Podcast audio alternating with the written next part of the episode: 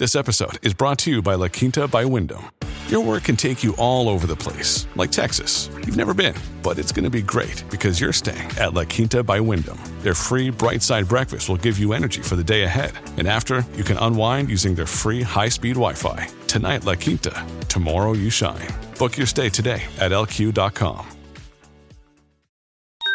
Podclass, i podcast di classe editori.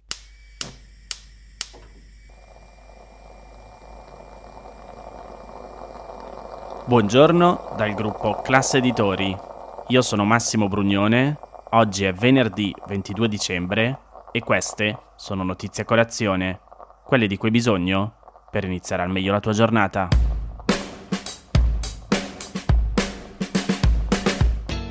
Prima di iniziare con la puntata di oggi, giusto un paio di informazioni di servizio. In realtà prima ancora vi chiedo scusa se in questi giorni non ho risposto a tutte le vostre email e non ho soddisfatto le vostre richieste di approfondimento. La spalla rotta mi costringe a scrivere solo con la mano sinistra e ammetto che faccio parecchia difficoltà.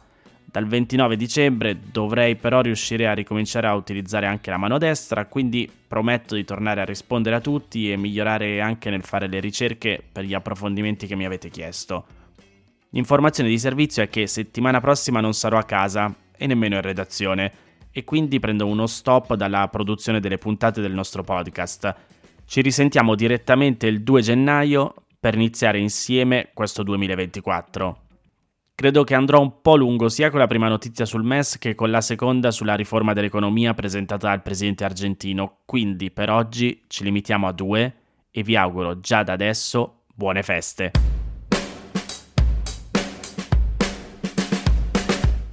Ieri la Camera dei Deputati ha votato contro la ratifica della riforma del meccanismo europeo di stabilità, conosciuto soprattutto con l'acronimo MES, un'istituzione che esiste da una decina di anni e che serve per aiutare i paesi dell'Eurozona in grave crisi economica. Hanno votato contro Fratelli d'Italia, Lega e Movimento 5 Stelle. Forza Italia si è astenuta, così come l'Alleanza Verdi e Sinistra. Partito Democratico, Italia Viva e Azione hanno votato a favore. Come spiega il Post, da tempo la riforma è stata approvata e ratificata da tutti gli altri stati che hanno adottato l'euro. Manca solo l'Italia, che finora si è sempre opposta per motivi soprattutto politici. In realtà la riforma che il Parlamento italiano si rifiuta di approvare è una questione molto tecnica. Il MES è una componente importante dell'unione monetaria, per questo continuerà comunque a esistere anche se la riforma non dovesse mai entrare in vigore serve a mettere in comune il denaro di tutti i paesi e utilizzarlo in caso di necessità, soprattutto per evitare che i problemi economici di un certo Stato possano ripercuotersi su tutti gli altri. Tutti i 20 paesi dell'Eurozona contribuiscono a finanziare il MES e in caso di necessità possono chiedere il suo aiuto, che però è soggetto ad alcune condizioni. Per ricevere i fondi bisogna accettare un piano di riforme la cui applicazione sarà sorvegliata dalla Commissione europea, dalla Banca Centrale Europea e dal Fondo Monetario Internazionale, tre istituzioni a cui spesso ci si riferisce congiuntamente con l'espressione Troica. Finora Grecia, Cipro, Portogallo e Irlanda hanno adottato programmi di aiuto del MES durante le crisi dei debiti sovrani del 2011-2012. I piani a cui sono subordinati gli aiuti del MES possono contenere misure impopolari pensate per risanare i conti pubblici dei paesi coinvolti, come tagli alla spesa pubblica, privatizzazioni o liberalizzazioni. Anche per questo alcune forze politiche ritengono che il MES sia uno strumento eccessivamente burocratico e opprimente, che limita la libertà dei singoli stati a favore delle grandi istituzioni finanziarie. La riforma del MES, che da tempo il Parlamento italiano dovrebbe ratificare, prevede due cambiamenti principali. Il primo è la creazione di un fondo di risoluzione unico, pensato per aiutare le banche europee in difficoltà e finanziato dalle banche stesse. Il fondo dovrebbe avere disponibilità pari all'1% di tutti i depositi presenti nelle banche europee che partecipano allo strumento, un importo che secondo le stime ufficiali ammonta a circa 55 miliardi di euro. Questi fondi emergenziali potrebbero essere usati per esempio per garantire i conti correnti degli istituti in crisi ed evitare ricadute sui risparmi dei clienti. In questo modo il MES avrebbe a disposizione un nuovo, valido strumento per gestire eventuali crisi bancarie, un'eventualità che era diventata particolarmente realistica la scorsa primavera. Tra febbraio e aprile diverse banche statunitensi entrarono in crisi e fallirono, come nel caso della Silicon Valley Bank, oppure vennero chiuse dal governo americano, come Signature Bank, e per settimane si temette che la crisi potesse propagarsi anche in Europa, cosa poi non accaduta.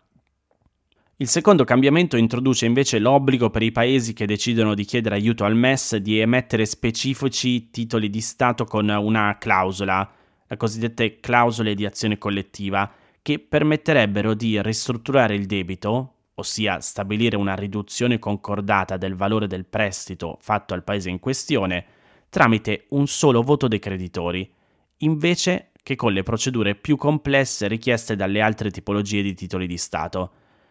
Questo vuol dire che un paese in difficoltà potrebbe dover restituire meno di quello che deve ai suoi creditori. È un tema controverso, nei casi di paesi in gravissima crisi sarebbe un bene perché potrebbero evitare il collasso e riprendersi con più facilità. Esiste però il timore che i futuri investitori, sapendo di questa possibilità, finiscano per chiedere interessi più alti ai paesi che percepiscono più a rischio, come l'Italia.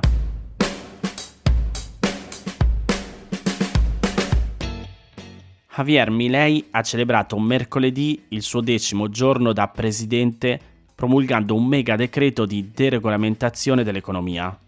Ne scrivono diversi giornali. Vado a prendere il Corriere della Sera che spiega come in realtà il mega decreto è stato più limitato rispetto a quanto avrebbe voluto il suo promotore, l'ex presidente della banca centrale.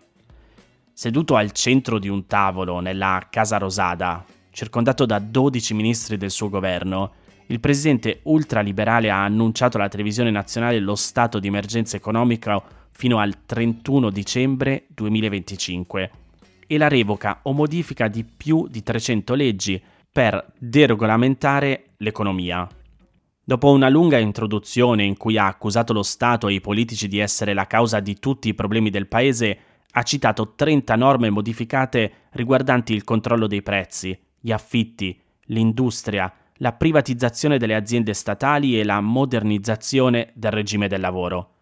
In serata migliaia di persone hanno manifestato nel cuore di Buenos Aires contro le misure decise dal governo Milei, sfidando le nuove restrizioni alle proteste decise dalla sua ministra per la sicurezza. Milei ha sostenuto che la gravissima crisi economica in cui versa il paese è il risultato di decenni di governi che hanno insistito su ricette fallite e ha aggiunto, leggo tra virgolette, questa dottrina, che alcuni potrebbero chiamare di sinistra, socialismo, fascismo, comunismo e che a noi piace classificare come collettivismo, è una forma di pensiero che dissolve l'individuo a favore del potere dello Stato. È l'elemento fondamentale del modello della casta. Il tanto atteso decreto, spiega il quotidiano El Clarín, prevede tra gli altri aspetti una radicale riforma del lavoro e molte limitazioni al diritto di sciopero. Tra le cause di licenziamento verrà inserito il blocco degli impianti produttivi. Anche i trasporti e l'istruzione sono dichiarati servizi essenziali, tanto che il 50% delle attività sarà garantito senza interruzioni. Il decretone di 83 pagine punta a privatizzare l'economia. Tra le principali misure trasforma tutte le aziende statali in società per azioni e cambia le regole sul controllo azionario della compagnia aerea argentina, che Milei ha già detto di voler cedere ai dipendenti. Ha anche annunciato l'attuazione della politica dei cieli aperti, che consentirà alle compagnie aeree straniere di effettuare voli nazionali, e la deregolamentazione dei servizi internet via satellite, sottolineando che ciò favorirà aziende come Starlink, di proprietà del magnate Elon Musk. Milei sostiene di voler eliminare gli ostacoli burocratici alla produzione e al commercio e semplificare la legislazione per promuovere attività come il turismo. Inoltre introduce profonde modifiche anche nel settore minerario, nei piani sanitari, nelle aziende farmaceutiche, nelle aziende vinicole, nelle agenzie turistiche e persino nelle società calcistiche. Uno dei principali cambiamenti riguarderà il settore doganale. È vietato vietare l'esportazione in Argentina ha spiegato Milei nel testo letto per circa 15 minuti. In contemporanea migliaia di persone hanno manifestato contro le misure shock decise dal nuovo governo nel centro di Buenos Aires, convergendo sull'iconica Plaza de Mayo, dove affaccia il palazzo presidenziale della Casa Rosada. Milei settimana scorsa aveva annunciato una svalutazione del 54% del peso, tagli ai sussidi e la chiusura di alcuni ministeri. I dimostranti hanno sfidato anche il nuovo protocollo deciso dalla ministra della sicurezza ed ex candidata presidenziale Patricia Burrick, che consente alle forze dell'ordine di fermare senza un ordine giudiziario i cosiddetti piqueteros. Spero di averlo letto bene. Comunque, i manifestanti che bloccano le strade e autorizza la polizia a identificare attraverso mezzi video o digitali le persone che protestano e che intralciano le strade pubbliche. Lunedì il governo ha annunciato che le persone che bloccano le strade potrebbero essere rimosse dalle liste dei benefici di assistenza pubblica. Leggo tra virgolette le parole di Sandra Pettovello, capo del neonato Ministero del Capitale Umano, che riunisce gli ex ministeri del lavoro, dell'educazione e sviluppo sociale. Protestare è un diritto, ma lo è anche il diritto delle persone a circolare liberamente nel territorio argentino per recarsi al lavoro. Pericoloso e preoccupante. Così la presidente delle Nonne di Plaza de Mayo, la storica associazione che lotta contro i crimini della dittatura militare argentina, ha definito il nuovo protocollo antiproteste introdotto dal governo Milei. Per Estela Carlotto, in democrazia non è mai stato proibito protestare. Intanto, fino alle prime ore di ieri mattina, migliaia di persone si sono radunate davanti al congresso nazionale del paese al grido La patria non si vende la patria non è in vendita, e anche al grido di sciopero generale. Insomma, una situazione scoppiettante in Argentina.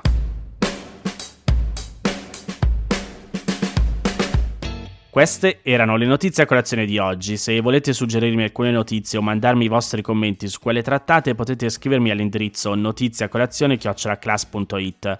Se volete rimanere aggiornati ci sono il canale Telegram e Whatsapp di Notizia Colazione. Li trovate nel sommario della puntata insieme al link per gli altri podcast del gruppo Class Editori. Io vi aspetto martedì 2 gennaio per iniziare insieme una nuova giornata. Un saluto da Massimo Brunione.